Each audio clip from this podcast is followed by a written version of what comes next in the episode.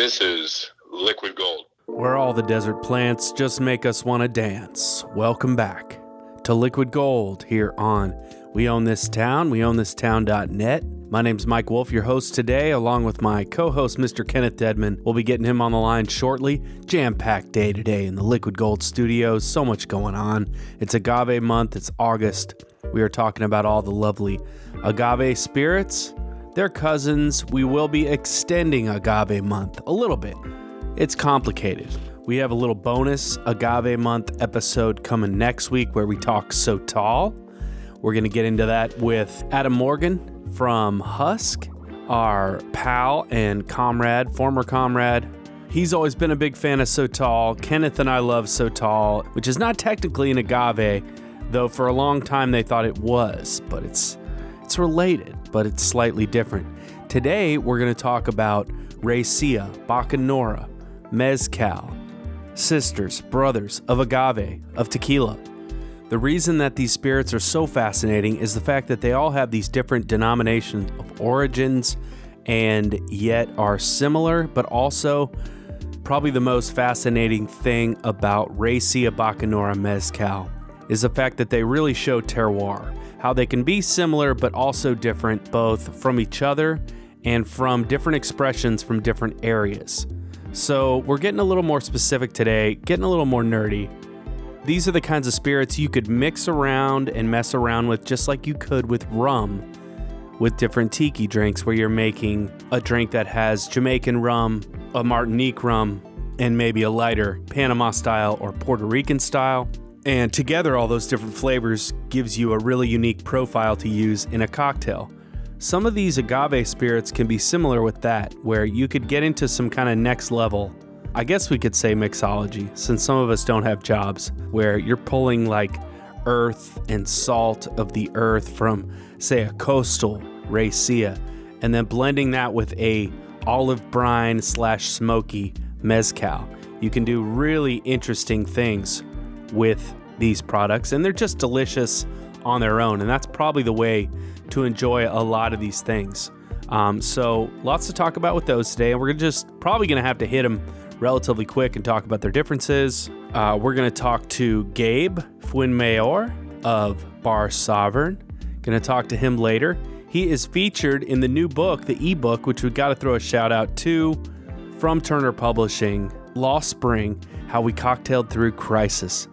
And this is a new ebook that I compiled and wrote some intros and a few essays and really just bothered people for for a couple months about uh, send me a recipe send me your thoughts about quarantine and what has helped you get through this. How have you managed this whole situation? What do you miss about bartending? Where do you see it going? From all those thoughts compiled this ebook. This is just raw emotion and feeling about what we miss about what we love to do and it's going to benefit tennessee action for hospitality and they're doing amazing things. They are giving grants to hospitality workers who need it the most.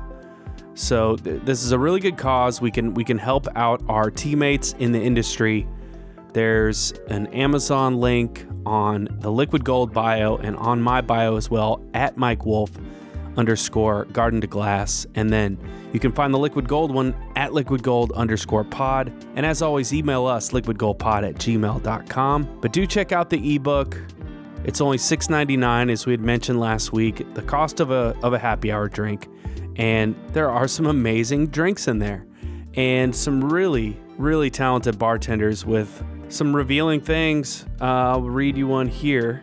This one comes from Brandon Bramhall, who runs the bar at Attaboy. He is the managing partner over there and just super talented.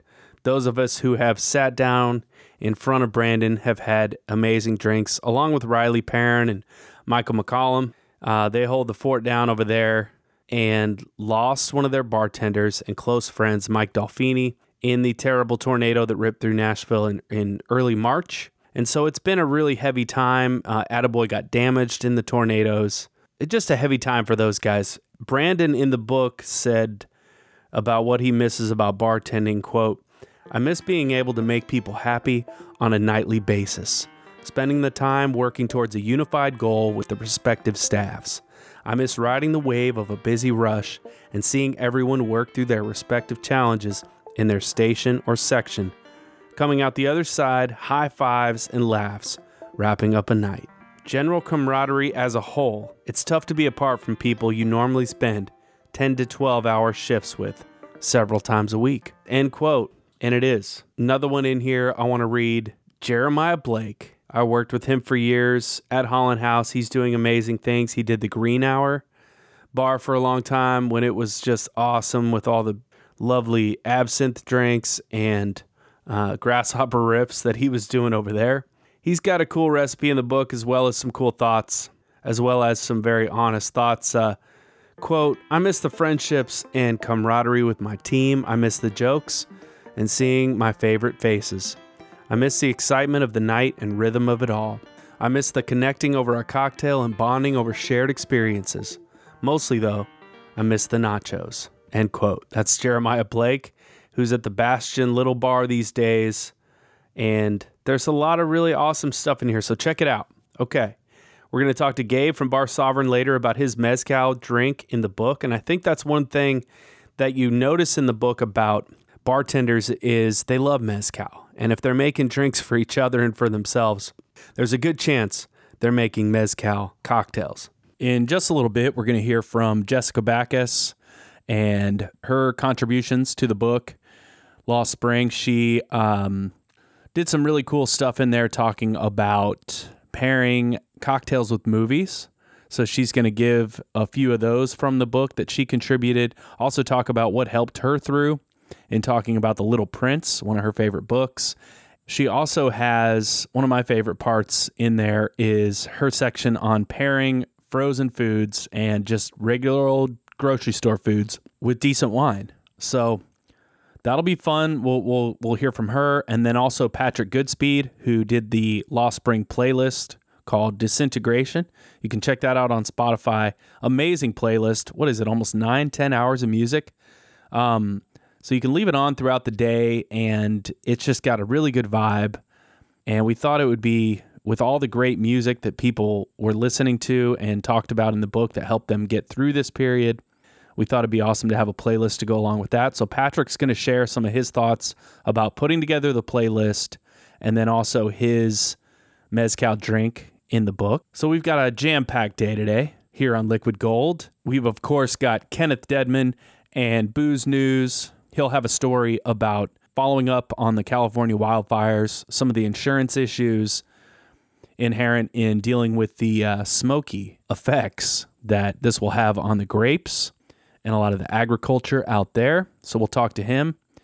And before we do all that and get into talking to Gabe from Bar Sovereign, since we're going to be talking about Mezcal, let's touch on Mezcal real quick before we get into Bacanora, Raicilla, some of these other lovely agave spirits. Um, with Mezcal, terroir is big. There are nine states of denomination of origin of Mezcal where it can be legally produced. The agave can be either wild, semi wild, or cultivated. Uh, before harvesting, the mezcaleros must identify mature agaves, as these are the, uh, the plants that have the greatest sugar content, and they will produce the best mezcal. This is done typically when the inflorescence begins to bloom. So that's something we'll post on our Instagram at liquid gold underscore pod.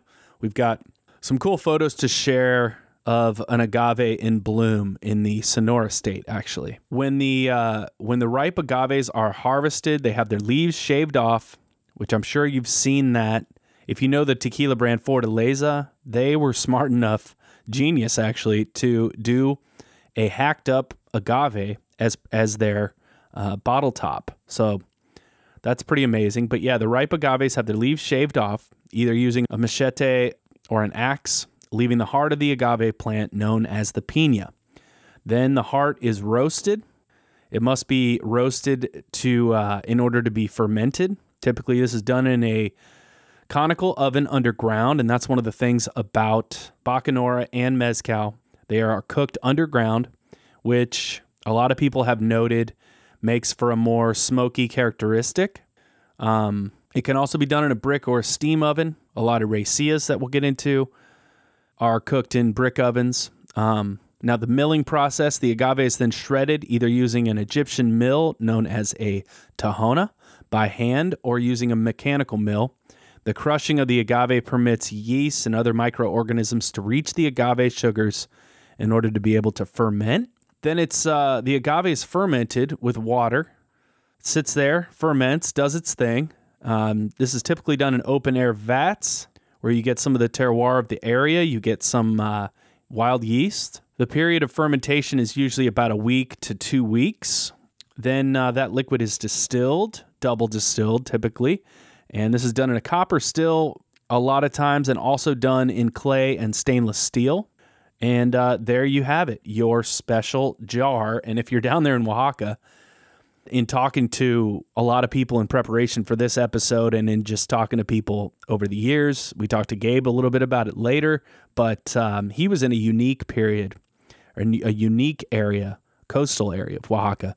But what a lot of people say the best mezcal you're going to find driving around, traveling around Oaxaca, are in glass jars that uh, you know people talk about in hushed tones with no label on them. They just say, "Oh, you got to try this. This is good stuff." That's usually the best mezcal you hear about. Um, so that makes it kind of special. So look forward to our chat in just a bit here with Gabe.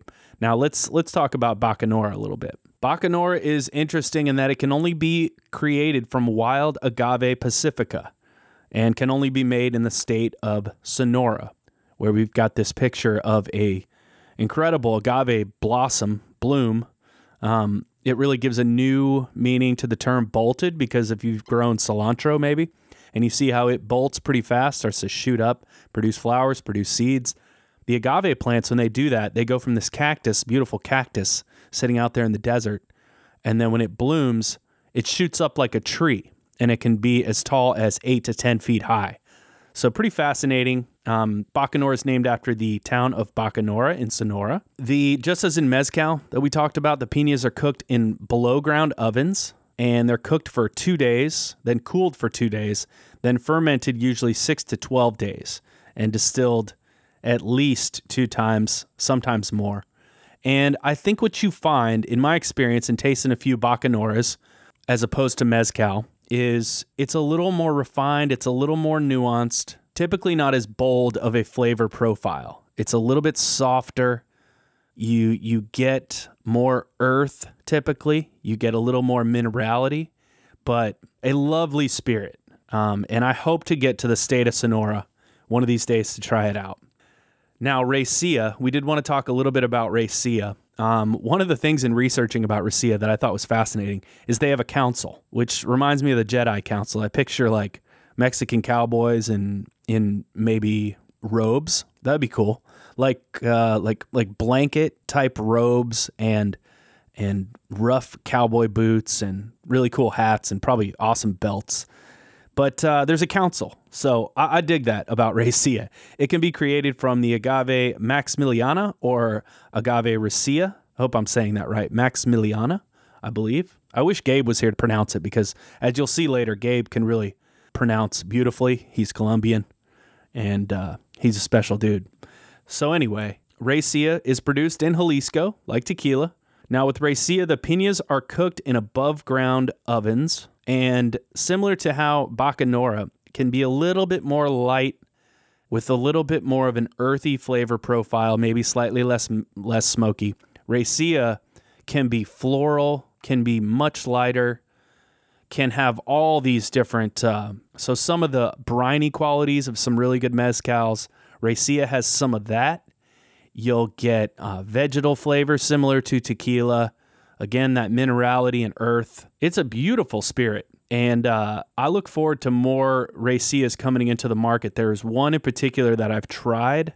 And then there's one um, that someone had a, a little secret bottle of that they brought into a bar I was working at one time and got to try that. So I've really only tried a few. Really fascinating spirit in this wide world and wild world of agave. Now, another difference from Raicilla and tequila is that Raicilla is roasted while tequila is steamed and um, roasted similar to Mezcal and Bacanora. It's all delicious. That's all you need to know. It is also often single distilled, which is different than Bacanora and Mezcal, which are typically double distilled. And another interesting fact uh, VinePair had a cool article about Raicilla where they talked about how some of these distillers in the Occidental Mountains are using stills that they call Asian stills.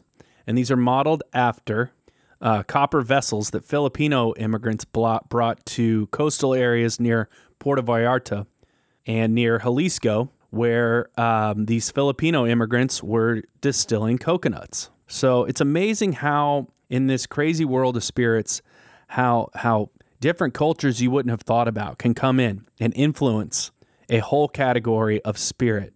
And that's something I never knew before. We're always learning something new here on Liquid Gold. There's also a really cool kind of, you know, underground, it's almost like old school moonshine where a lot of the racia for some of these areas is, you know, distilled on the sly and then sold in unmarked plastic bottles on the side of the road.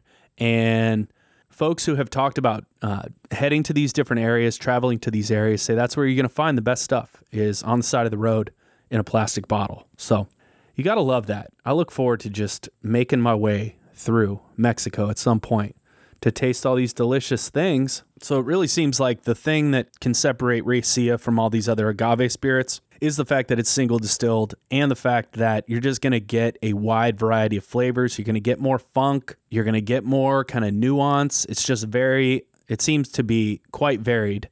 And uh, look forward to seeing more Raicillas pop up here in Middle Tennessee. All right. Before we talk to Mr. Kenneth Deadman, we are going to hear from Jess Backus and her portions of Lost Spring, at least some of them. And we're going to hear what helped her get through. So I'm going to turn things over to Jess. Hey there. I'd like to share a few of the things that have given me comfort, especially on days where it feels like the world is crashing down all around us.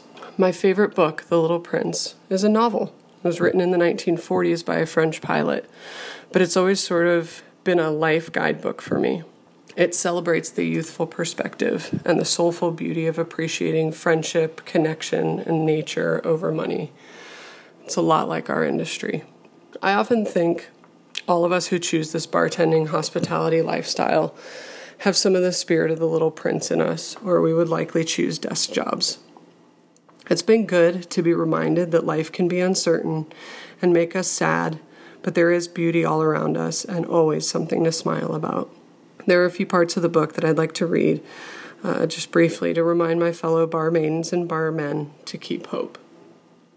In the course of this life, I have had a great many encounters with a great many people who have been concerned with matters of consequence. I have lived a great deal among grown ups. I have seen them intimately close at hand, and that hasn't much improved my opinion of them. Grown ups love figures. When you tell them that you have made a new friend, they never ask you any questions about essential matters.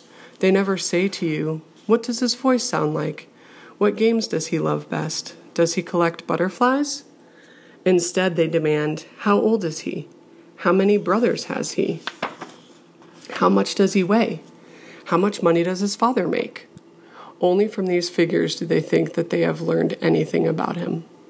If you were to say to the grown ups, I saw a beautiful house made of rosy brick with geraniums in the windows and doves on the roof, they would not be able to get any idea of that house at all. You would have to say to them, I saw a house that cost $20,000. And they would exclaim, Oh, what a pretty house that is. Just so, you might say to them, the proof that the little prince existed is that he was charming, that he laughed, and that he was looking for a sheep. If anybody wants a sheep, that is a proof that he exists. And what good would it do to tell them that? They would shrug their shoulders and treat you like a child. But if you said to them, the planet he came from is asteroid B612, then they would be convinced and leave you in peace from their questions. They are like that. One must not hold it against them. Children, should always show great forbearance toward grown up people.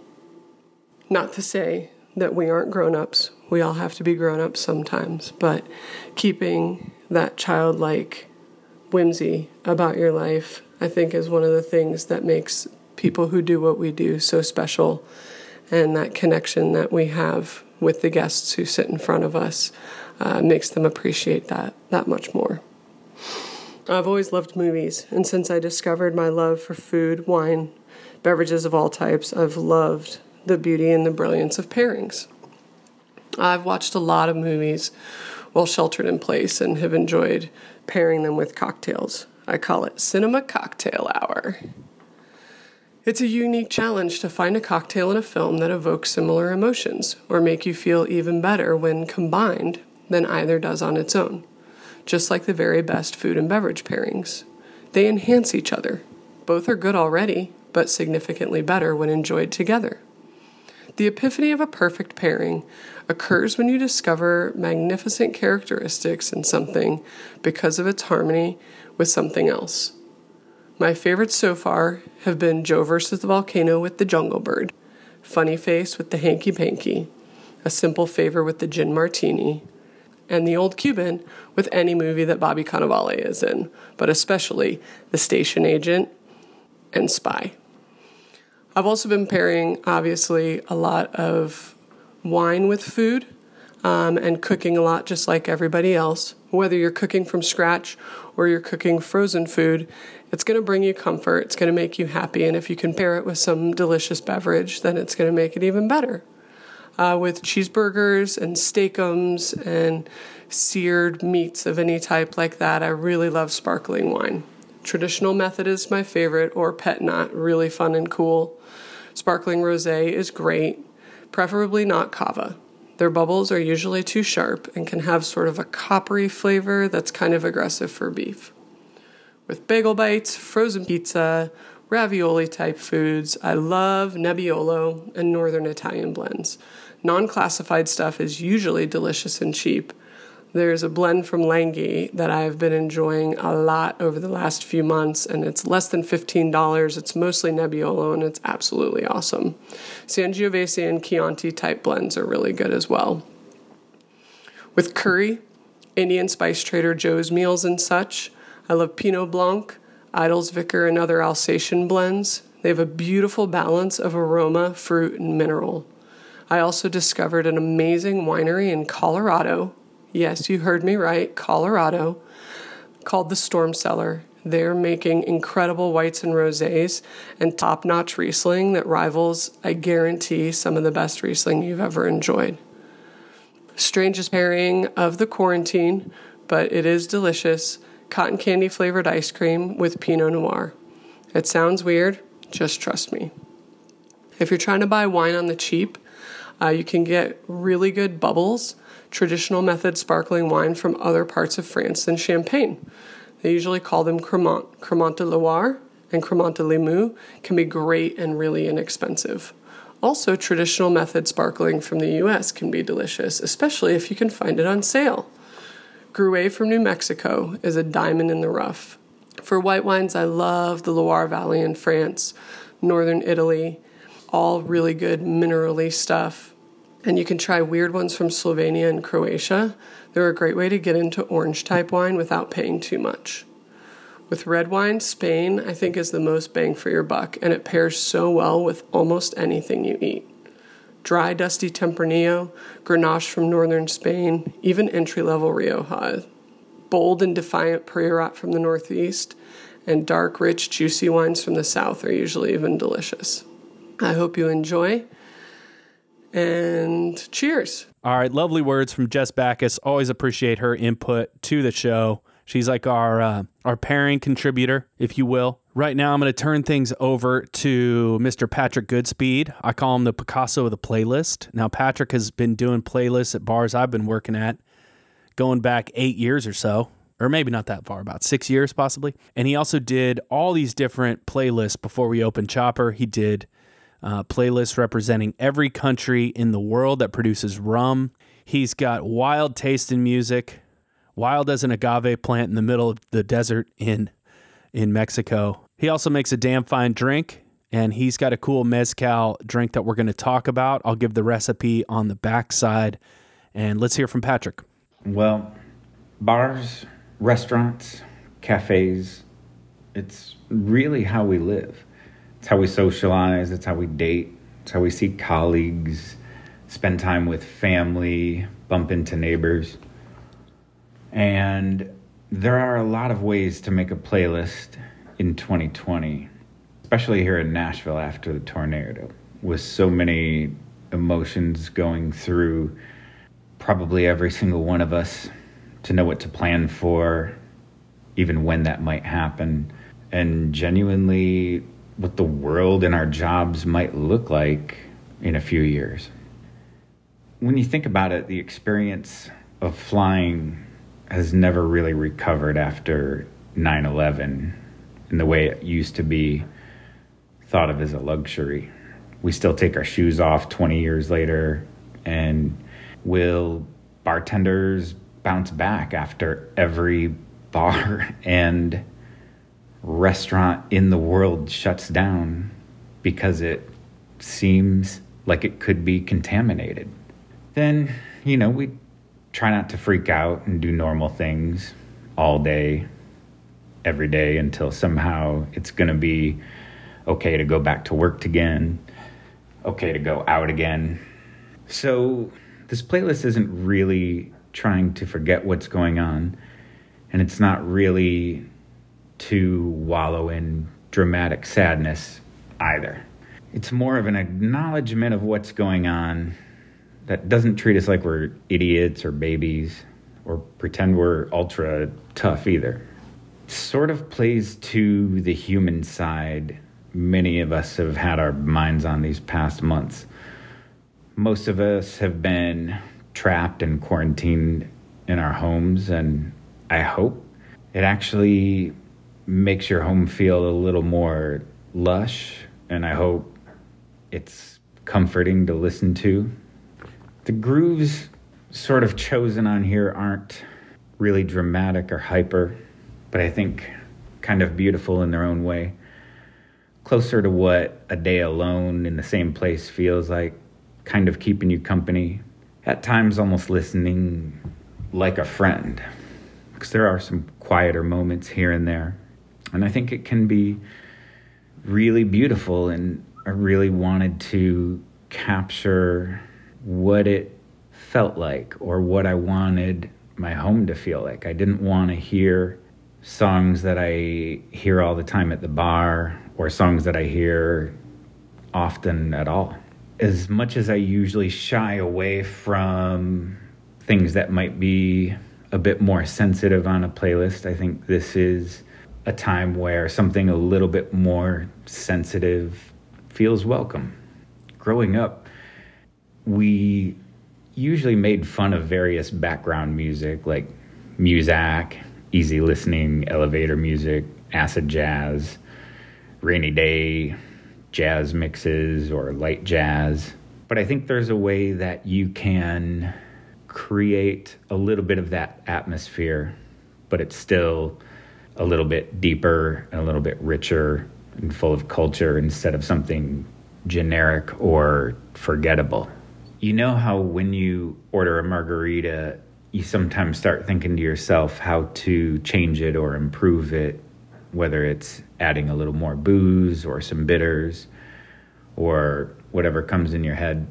I wanted something refreshing like a margarita, but a little more bitter and herbal, almost like a like a summery IPA. I wanted to add some of the grapefruit to it to give it a little bit of depth and juiciness. But then the Aperol and the Cynar add this happy earthiness that I just love. It goes great with food. It's a little bit richer than your average margarita. The mezcal adds a little bit of almost like a barbecue flavor to it. The color is this gorgeous pink, but it's not a weak drink by anyone's standard. It's something I'd like to not only make, but also to drink. It's delicious. And let me give you the recipe for Patrick's Mezcal drink, Little Marie, in the book. He's got a cool little poem in the book that is handwritten. We've got a photo of it in the ebook. But yeah, his recipe 1.5 ounce Mezcal, something bold, three quarter ounce lime juice, half ounce grapefruit juice, half ounce of a rosemary simple or agave syrup, half ounce Aperol. Ooh, Doesn't this sound good?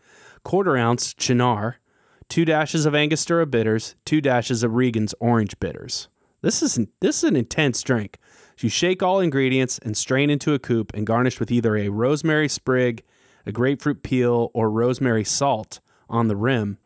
And he gives the recipe for that rosemary cordial one cup fresh rosemary cooked down into a syrup of two cups water and two cups sugar, slowly simmered for 20 minutes.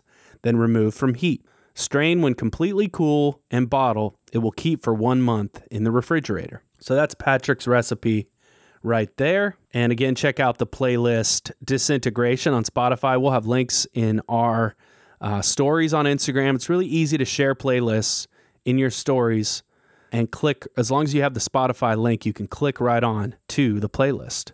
All right, keeping it with Mezcal, we're going to throw things to our interview with Gabe Fuenmayor. I hope I'm saying his name right. He says it, of course, much better than I do.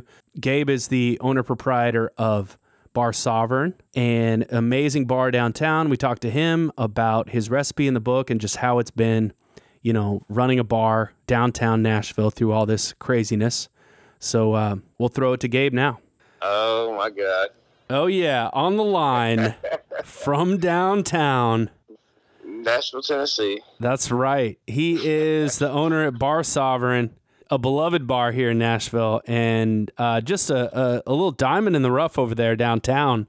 Well, we try our best. Mr. Gabe Fuenmayor. That's me, baby. That's me. It's very nice to see you and talk to you, Mike. Or well, talk to you. Yeah, really nice to talk to you. Uh, you were always one of my favorite bar guests to have. Oh my God, are you kidding me? Every time I came to your bar, it was like a, it was like a cornucopia of drinks. That was It so fun. Just the most unexpected, the most amazing drinks. I always loved them. So much fun having you Yeah, and Troy. Keen, very keen. Yeah, Troy. Troy always was, uh, I think, the leader in the in the parade. But uh, I always followed him over there to you, and I, I loved it. I always thought it was great. So much fun. And uh, we were, before the shutdown, we were talking about doing some fun stuff, doing a few events over there.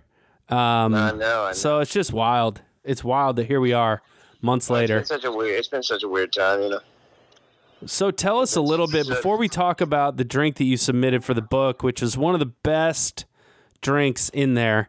Um, tell me a little bit about what has it has it been just kind of a roller coaster of emotion for you going through, you know, oh shit, we got to shut down to trying to figure out what you can do. And you're also in the midst of I want to mention that you're in the midst of the downtown situation where you have Sure. probably had because anytime I've cut through downtown doing something or going somewhere, running an errand or something, you see the pedal taverns, you see the weird buses and stuff, and you're like, Yeah, Jesus, this is so weird.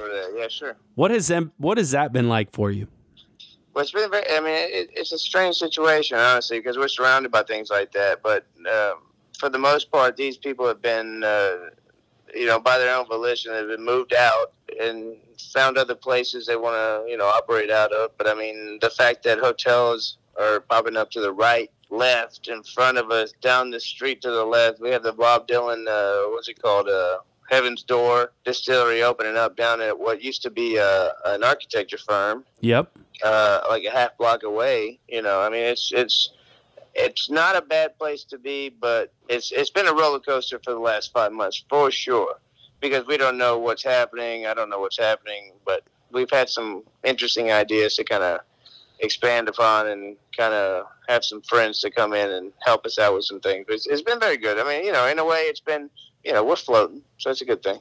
That's good. And you're doing the um, Black Dynasty ramen. Yeah, those guys are. I mean, they're they're magic, really. I mean, they're really magic. I mean, we had uh, four months of them. They took over the bar. They were doing takeout out of the back door. Like you said, Troy and uh, Rooney and his team. I mean, they're doing now. They're creating. I mean, they're they're making their own noodles. I mean, they're talking about you know moisture percentages in noodles. They're talking about like their own gyoza, their own everything, and they're just doing a fusion with like southern Japanese, real nice, sort of eclectic, but, but but very on point. Everybody seems to come in here seems to just love, love, love everything that's happening. So I mean, that's the thing that's kind of affected us now since we opened a week, and it's been like uh, the last week has been just a beautiful thing. I mean, you know, I mean, as far as numbers and everything, it's a beautiful thing, really.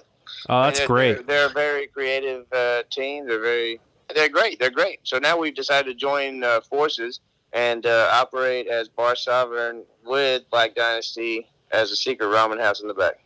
So it's kind of a it- it's a really cool thing. I mean, we have we're, we're now we're splitting up two worlds. You know, the Yeah. the, the the clientele that we had going on when the bar was open, and then when it closed, now the ramen people and their you know culture were mixing together, and I think it's meshing in a really nice way. You know, it's really cool. Oh, that's great. That sounds really cool, man. That's that's a good Yeah, you got to little by, little oasis to have down there. It is. It is. I mean, you know, in the middle of everything. And tell us, uh, give us the address for our listeners. It's uh, 514 Fifth Avenue South. Yeah, Boom. 37203. It's right. Uh, you'll see. There's some some Campari umbrellas out out front. Now we built a patio, which was cool. Yeah, the patio looks great. It's like uh, you know, Thank you, thank you. Me and my buddy Scotty built it in, uh, and Micah with Obsidian Ironworks built it in. I think I don't know three days. It was it was great. al fresco. that's right. That's right. That's right. Beautiful. yeah, man. All right, so let's talk a little bit about this drink that you made for the book. Yeah. Um, Yeah. The Zicatela. Zicatela. It's a it's a beach on the Oaxacan uh, uh, Puerto Escondido coast. It's a surf beach, and that's uh, so where I got the idea. One of the best uh, mezcals I've tried is called Mala Idea.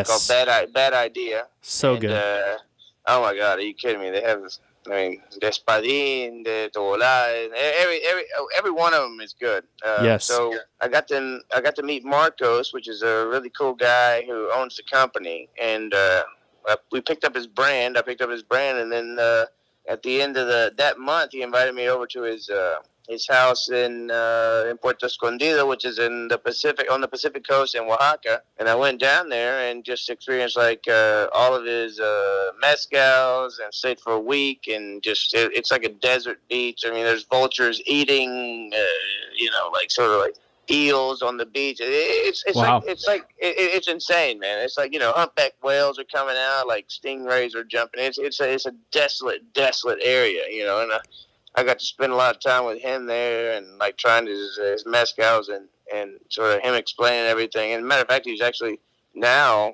uh, November, I think 8th, he's, he's starting, because I'm going down there with my girlfriend Beatrice and actually Troy. We're to go visit on October. But uh, he said, well, you can come anytime before November 8th because I'm to stay down there uh, full time to build my distillery. And he's building uh, a Oaxacan rum uh, casucaña, and then uh, aguardiente called Brazo Duro, uh, and they're to start doing production out of there. I told him, I said, oh, well, you know, if you need anybody down there, I'll, I'll stay down there. And he's like, yeah, you're welcome to. And I, was, I thought, well, that's tempting, but I'm, I have to have a bar to run up here. Yeah. Oh, that's amazing. so that's how it started uh, as far as the mala idea. But I mean, it- That it- sounds great. No, I carried that stuff at Husk, and there was no, it's the so good, though, right? yeah. There's like uh, salinity and vegetal notes. There's some Oh, my God. crazy briny stuff going on with with a few of them, and 100%, dude. 100%. so good. It's a beaut- it's a beautiful spirit, you know. And matter of fact, I actually poured uh, some people came in here for a birthday, and I think oh, well, I'm gonna give them a little. You know, I like I like to in- introduce people to, to spirits that- that you you know you look at them you think well they probably haven't had mezcal, you know Yeah. maybe that's an assumption or whatever, but you know, and uh, you you bring them a mezcal and. They're like, oh my God, you know, this is this is amazing. You know, this is so great. I said, well, you know, so check out other things. Think sotol. Think of you know, think of all these other. Oh, how you doing? But think of all these other things. You know, it's like Sure. introducing people to things like that is a beautiful thing.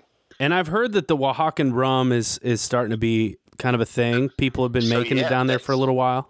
Absolutely, no, that, it, it seems to be a surging market. Yeah. So, uh, I mean, I'm excited to see what's happening. I don't know who's going to pick up that stuff uh, here in Tennessee or uh, whatever, but uh, I mean, I hope somebody does. And speaking of, I meant to ask you before before we got on this thing, but have you ever heard of a, a something called a Nixta? N I X T A. It's a um, it's a like a corn a corn liqueur. Oh wow. No. It's like a it's like elote liqueur. I I mean, and I Whoa. saw some things about it, and I've asked around, but nobody seems to have it. But I saw the, the most beautiful drink the other day, and it was Nixta, uh, probably like ounce and a half, maybe. And then you have a little lemon, and then you have a little bit of uh, Montenegro, and then you have uh, just soda. Ooh. and it apparently it's just like I mean it, it looks beautiful and it seems like just such a if you were to transfer say for example like a pastis like from France to uh, to Mexico, I think it would be the same kind of drink, you know, with the Italian liqueur. But you know what I mean? Like it would be like, Yeah. like a like a middle of the day, like okay, we're having fun here, whatever. Let you know what I mean. Uh, Very interesting. Because no, I tried, I'm trying to find it. I tried some pox last year, oh, which yes, is like yes, the yes, corn POS. whiskey. Yeah, yeah, yeah, Yeah. That stuff's interesting. That stuff's interesting. It seems like a it's like a neutral neutral spirit, sort of in a way. Yeah, it's a little moonshiny. Yeah, yeah. But it's suppose. beautiful though. Yeah.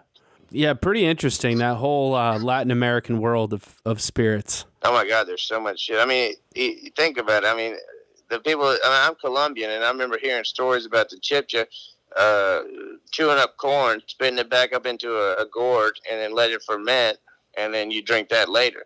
I remember, I remember hearing those stories. So it's like, you know, I mean, there- That's there's Gotta be incredible. another, there's got to be a, a world under there that's, you know, I mean, you know, miles and miles, miles in the bag. You know. So your drink has the Mala Idea Mezcal, the Espadin, Yeah, yeah, and then you got the celery juice yeah. and the Granny Smith apple juice. This is nearly healthy.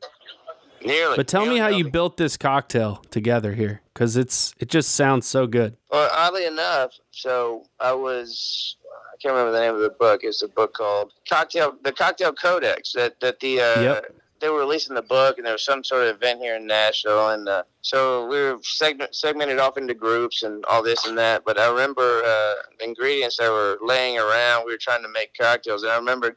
At the time, I was in Berlin with a guy from Naples, and he was a freaking, he was a badass dude. Like this guy didn't take any shit. He was a, he was a very accomplished bartender. Matter of fact, he's doing like, uh, he's doing the programs for like these big EDM festivals, which is kind of strange, but you know, everybody's got their niche or whatever.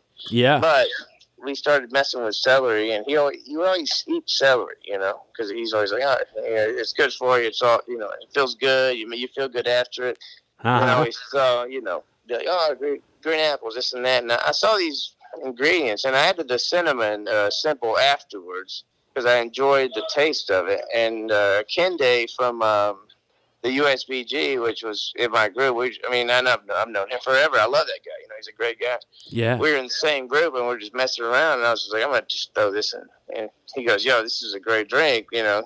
Let's, uh, you know, you should freaking totally run with this. And I was like, okay, well, you know, we, and we had like two or three of them, but I mean, basically, it was just an amalgamation of from before and from what was present, and you know, something afterwards too. It's like, but I just thought it was a really great, refreshing drink. Celery's great for you, you know. Like it's just something. I mean, obviously, it only keeps for like not very much, but for me, it was just refreshing, nice, you know. Yeah, and you got celery and apple, Granny Smith apple together, which makes a ton of sense with the vegetal and really nuanced flavor of the of a lot of the Mala Idea stuff. Yeah, it's so It has earthy. so much going on. Mineral, you know, it's like Yeah. it's like it's all very just it, it takes you right there, and then the cinnamon is, as well is like you know it's an earthy thing. Yes. It's an inexhaustible art of the mezcal. You know, it's like you you you know there's so many different ways to you know the mezcaleros, the palenqueros, all all these people. You know, it's like it, it's just very it's very nuanced. And I thought, you know what, but but it all it's all sends back to the earth. You know, it always does. Yeah. beautiful, beautiful day. I thought it was great. And that's one of the defining things of mezcal is is uh is cooking it in the earth and cooking it below ground, Yes, yes, yes. which is super I've never special. had the pleasure to actually uh, see that. I haven't had the photo op like many, like Yeah. many people have. but I, I, I, you know, I'm sure one day I will. Yeah, I think one day soon. I hope so. Know, So your good stuff. recipe is one and a half ounce of mezcal, Yes. Mala Idea. Then you're doing three quarter ounce celery juice, three Yep. quarter ounce Granny Smith apple juice, half ounce of fresh lime juice, Yep. and then a quarter ounce of a cinnamon Cinnamon simple syrup. demerara simple syrup. yep. You're shaking it, serving it up in a coupe Up in the coop. or Nick and Nora, Whatever. and then a little uh, maybe a little lime garnish on there. Yeah, maybe a little lime garnish on there. But it's good. You got a little. We got a little picture in the book, and uh, it's got that vibrant green color. Dude, uh, and uh, you know, uh, let me just say that I, I think you, you know what you've done, and, and you know to serve uh, the community of Middle Tennessee and Nashville and like what we got going on here. These are hard times. I just want to commend you, and I think you're doing a great job. Just on the record, I think you. I mean, this is just a, a beautiful thing that you're doing, and I think it's it's noble. I think it's honorable, and I think. Big big hugs, man. Big kudos to you. Oh, That's right all. back at you, Gabe. Well, Come I on, love you, man. man, and uh, No, just well, being able to do you. something here, something productive. Get Well, we gotta do something. the yeah, get get some recipes out there in the world and get some uh, some some honest words down about the whole the whole mess. But uh, dude, I'm glad that uh, I'm glad that Bar Sovereign is is is here, is still with us, and, and going strong, and kind of ready to weather the storm. Yeah, we took a nap, but we're back now. Yeah, Like I said, thanks to Black Dynasty Ramen, they were hi- they were hanging us and then uh, hanging with us, and then now we're together, and we're gonna go forward. It's gonna be great, man. It's, it's gonna be a great, great, great period. I mean, I can see it already. It's only been a week, and I can see just how great it's gonna be. I'm excited. I got to come get the ramen. My my daughter will thank me. She loves the ramen. Oh my I've god, been- my niece loves it too. you kidding me? I've been trying to do it here. You know, I've been doing it a little bit, but I don't even want to tell Rooney what I've been doing. He'd be mad at me because it's probably about twenty five percent of what he's doing. but uh, but yeah, I got to come get the real deal. So you've been open there for what, like five years? Five, ye- yeah, yeah, Yeah, yeah, absolutely. Five years. Oh God, it seems like that's uh, amazing. wow. I, I think I'm losing hair. I'm not sure. What? just start putting it back when you wake up in the morning. If it's on your pillow, just put it back. yeah, I Um, just, I just get some some glue. yeah, there you go. Uh, so wh- what's it been like for you down there? So when you, I remember when you opened, and a lot of people be out there on the on the back porch or the front porch, whatever, looking around like, you know, there's not much across the street or there's not much behind you, but then you've slowly seen the neighborhood build up and the downtown build up. Oh, it's Has that been kind of wild for you? No, I mean Now you're it's- surrounded. It's been kind of really nice, you know, in a way. You know, the guys next door. Um, there's some. It's like the what they call Home Two, and uh, and AC hotels. Those guys now, and the the ladies that run that that that show over there have now like put us into their uh, you know their their room key. Uh, you know, little slots with the bar sovereign, and then the guys across the street and down the street. They're you know we're all na- you know it's just like it's a community, it's a neighborhood. You know, we all talk to each other, and it's like, oh well, hey, you know, if you you know like they're like, oh, I'm just gonna send people your way, and then people across the street, oh, send people your way, and we send people, you know, it's it's it's symbiotic, everything, Yeah. which is super. You know, it, it's it's really really really nice in a in a place that's growing so fast. You know, it's still like a neighborhood aspect to it, which is kind of go in the place that you would least expect it, which is kind of my uh, my point. There, you know, it's like it's it's the place you would least expect it. But yeah. you know, I mean, these people are they're everybody's a working person, and they we're all, we're all just trying to you know have a good time, support each other, etc. trying to make it all work. So we got to get you back for the for the Colombian drinking episode whenever that is. But No, what's I'm there. what's maybe something we don't know about what is so special about drinking in Colombia where you're from? Ooh, how much time you got, buddy? well, for the for the episode that I'm we'll do, we've got 2 hours. Okay, yeah, well, I can take up an hour of that. If you want to. But I would say uh, aguardiente is definitely a, uh, a, a- staple. You know, uh, sugarcane uh, spirit. Firewater. Yeah, they call it aguardiente or guaro. Some Mm. people from uh, parts of Colombia call it guaro. Mhm. Or there's a very strong rum scene. Matter of fact, I got some bottles that I, I, I wouldn't mind sharing with you. There's uh, Tres Esquinas, means three corners. There's some uh, there's some liquors from uh, an island off the coast of Panama. There's still a protector from Colombia called San Andres, and there's some rums from there. Oh, cool. There's a lot of cool. There's a lot of cool stuff, man. I mean, even uh, I, I came across some some rums called Parce, P A R C E, and they have an eight year and they have a twelve year. Damn. And those are they're one hundred percent Colombian made. I mean, they're just be- they're beautiful, beautiful runs. I mean, they they're, they're they're like the funky type, you know, but not like not like Smith and Cross funky, but like middle of the road funky. Like I, I don't know. There's Yeah. something real nice about them, though. Oh, cool. So are they are I they got some. I, you got to try them. I, I'm gonna, I'm gonna make you try them. You you have to do it. All right. That's a deal. Dude, are they drinking the aguardiente straight or are they making cocktails with it? Uh, just straight, Yeah. just straight. I mean, you know, you go to the beach. I was ra- when I was I was raised in Cartagena, which is on the coast, and uh, you know, people would just go out there and they just have it on ice, and they just pour shots every you know, know, 15, 10, 20 minutes, you know, and it, it's I mean, you know, it's uh, it's like a bacchanalia, but like uh, unadulterated, Yeah. you know, like sort of like just go and you, you, you find your place in there somewhere. And it's a beautiful thing. I mean, you know, That's great. and that's another that's another conversation. Though. Yeah, yeah, that's what we'll do. That's what we'll get into next time. No, no, for sure. I- The I- complex I world of Colombia with Gabe Fuenmayor. Also, just drinking and inhibition. That's Yes. a strange thing. We'll have to do that on a time where we can be back in like the studio all together with bottles of rum sitting around. I love it. I love it. I love it. All right, well, thanks so much, Gabe. Appreciate you. Dude, thank you so much, man. Hey, uh, freaking, uh, like I said, keep on doing what you're doing. You're freaking, you're a beacon, baby. You're a beacon. So are you, buddy. Go see Gabe and uh, all the fam at Bar Sovereign and get you get you some Black Dynasty ramen, amazing ramen, Oh, yeah. and uh, amazing people. Bar Sovereign's down on Fifth Avenue, downtown Nashville. You guys come on down anytime. All right, thanks so much to Gabe for hopping on the phone lines with us here and talking all about what's going on with him and the uh, Black Dynasty Ramen folks that are um, taking over his kitchen, which is cool. They've been doing that since uh, before the pandemic started, and it kind of helped them get through. So it was cool to hear about that.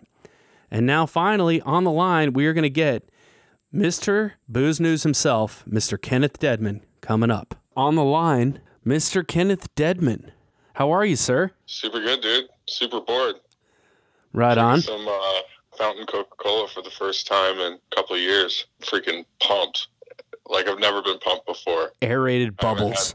I haven't had goddamn corn syrup in a long time. Yeah, you getting jacked? It's a weird kind of jacked, man. We, uh, in our uh, long form content meeting earlier this week, you know, we could give our listeners a little hint of what's to come. Did Coca Cola give a shot in the arm to Santa Claus? Coming up on future episodes of Liquid Gold.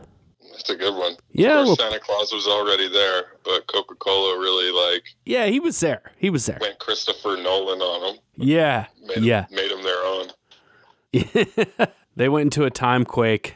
They gave him a colorway. They could afford. They could afford Hobby Lobby. in print anyway. Like it's probably also a really great story about like the print industry turning a corner, pre-suffrage, pre-prohibition uh, America.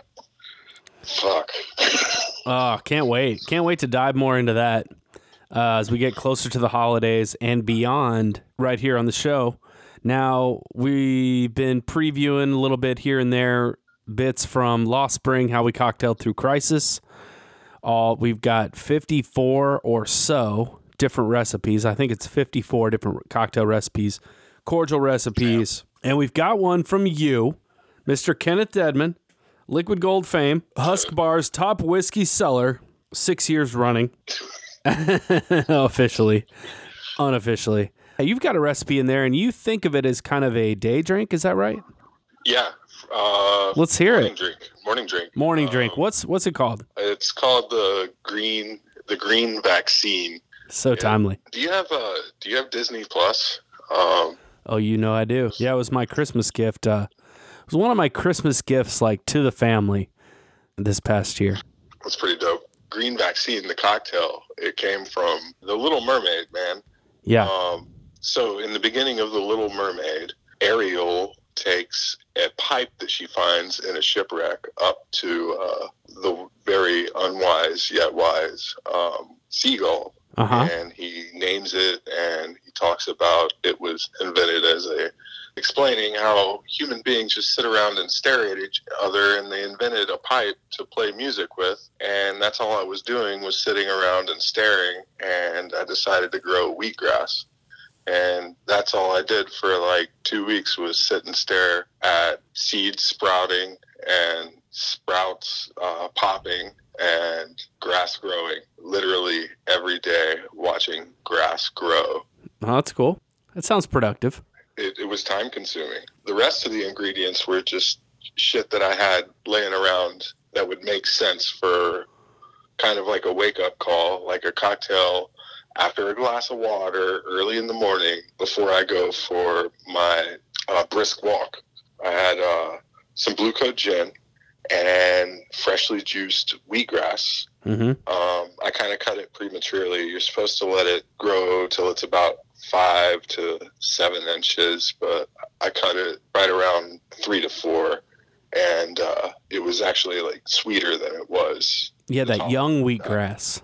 Yeah, so that that was about an ounce. Um, depending on the morning of that week, you know, like it was a it was a variable uh, amount of wheatgrass, but um, a little bit of citrus and splash of Fernet Branca, and I shook it to kind of aerate it because I was dr- about to drink coffee and I kind of just wanted to absorb it, and uh, popped a little cayenne pepper on top of there too.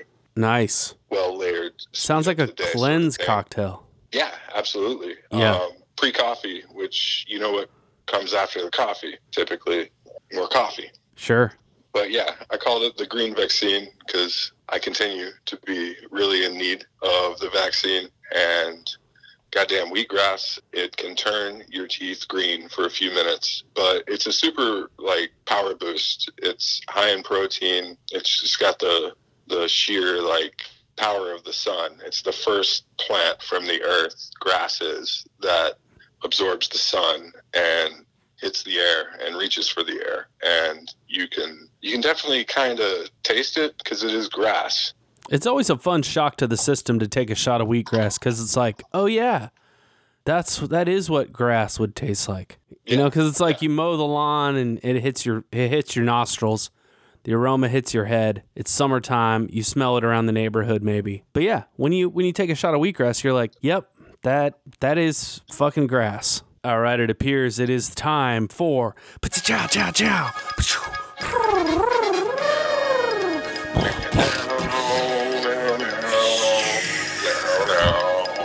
Booze News with Kenneth Deadman.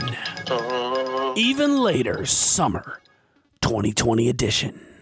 What's booze worthy out there, Kenneth? mike we're going to follow up on the fires in california Oof. holy shit as if shit ain't worse um, there is an insurance loophole that grape growers are scrambling to figure out on their crop insurance regarding smoke taint.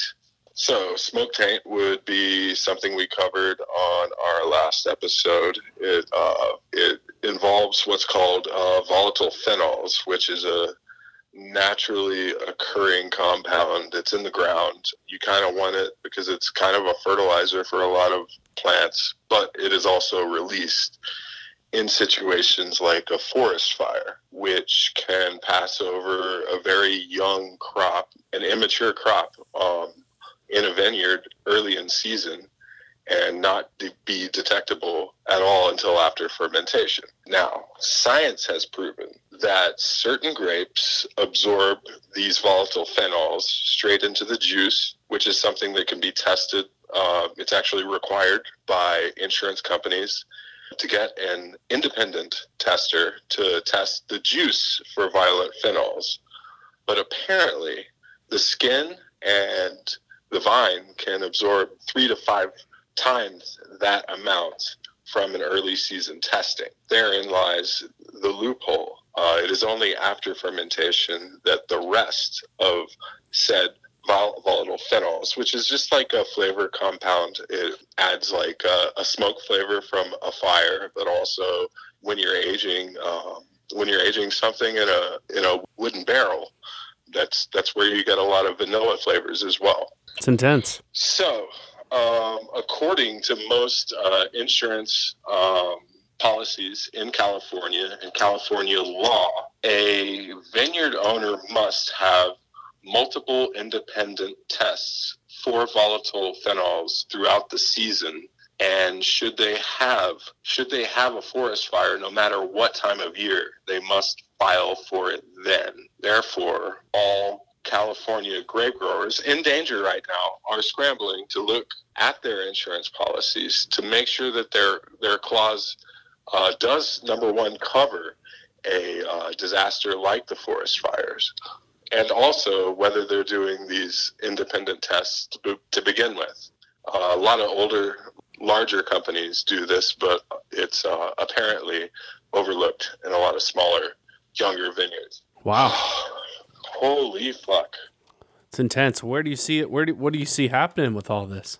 a lot of um, struggling uh, wine producers are not going to know that their shit's fucked until much later because um, apparently they call them VPs, the volatile phenols, but they they do dissipate over distance. So certain vineyards, certain certain vineyards a long distance away that see a lot of smoke are going to be fine, but also different uh, wine varietals react to the air pollution a lot differently. Apparently, Syrah is uh, very receptive to forest fire smells, and uh, that's funny because I- think I've had a lot of California, Oregon, Washington State Syrahs that tasted really smoky, and perhaps that's where it came from. So every vineyard that has to have every varietal tested as well. Wow, Pretty neat, but incredibly scary and easily overlooked. crazy. That's good stuff. What else you got? Yeah, dude, I'm still drinking that. I'm almost done with the Coca Cola, which is great because I You're gonna crash. a Coca Cola story. Oh, perfect. They bought the rights in 2017 to Topo Chico, and they are in test market in Latin America of Topo Chico seltzer, hard seltzer. They're doing Oh it. boy.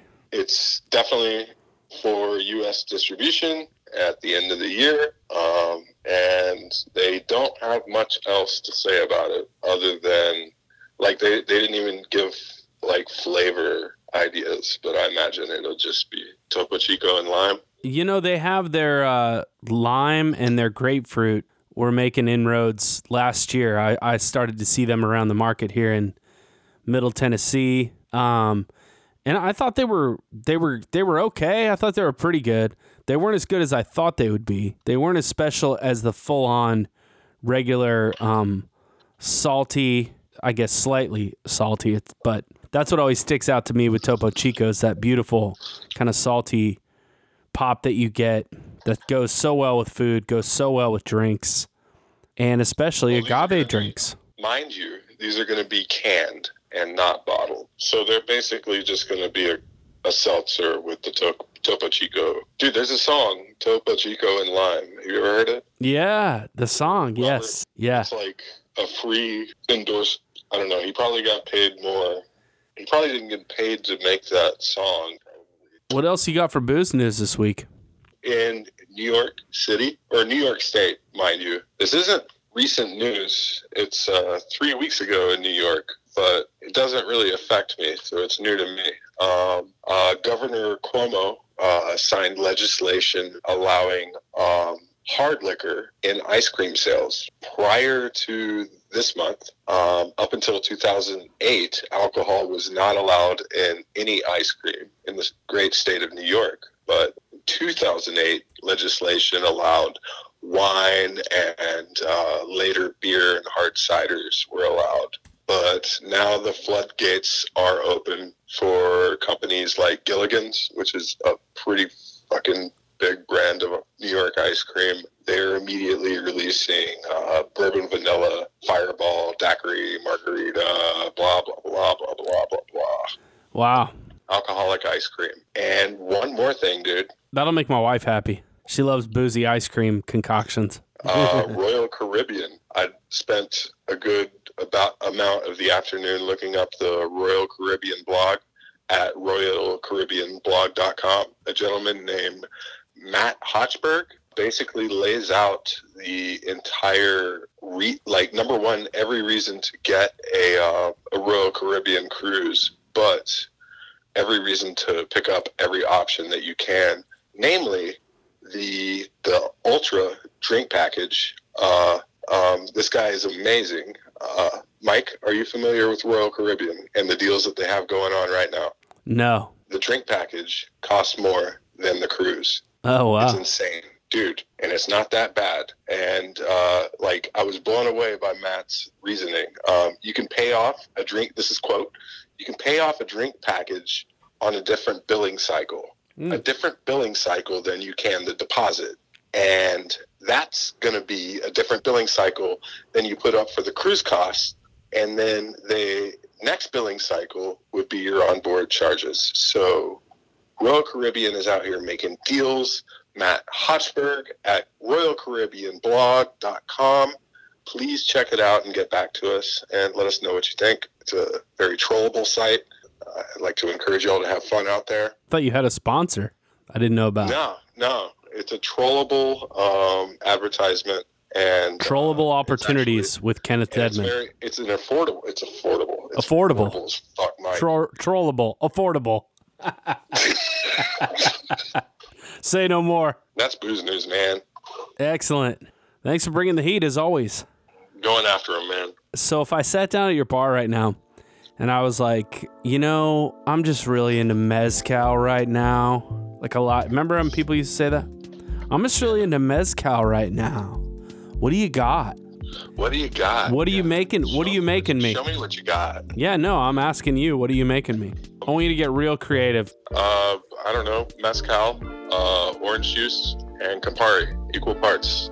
Real quick, Ooh, you shaking that up? shake it in a highball. Um, layer it in a, uh, layer it on the rocks. Any soda or anything? I'd ask that. Yeah, cool. I dig it. All right, well, that was a jam packed episode of Liquid Gold here today on We Own This Town, weownthistown.net, the We Own This Town podcast network.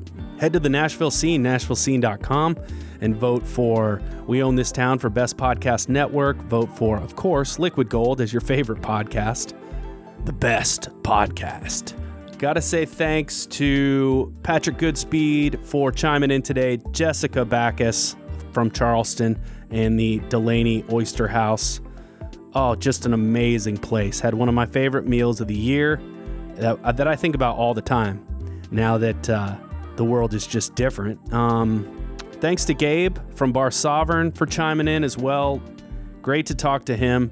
Got to throw a shout out to Tennessee Action for Hospitality, helping uh, our comrades and teammates with assistance and grants, funds to uh, to help everyone through this crisis.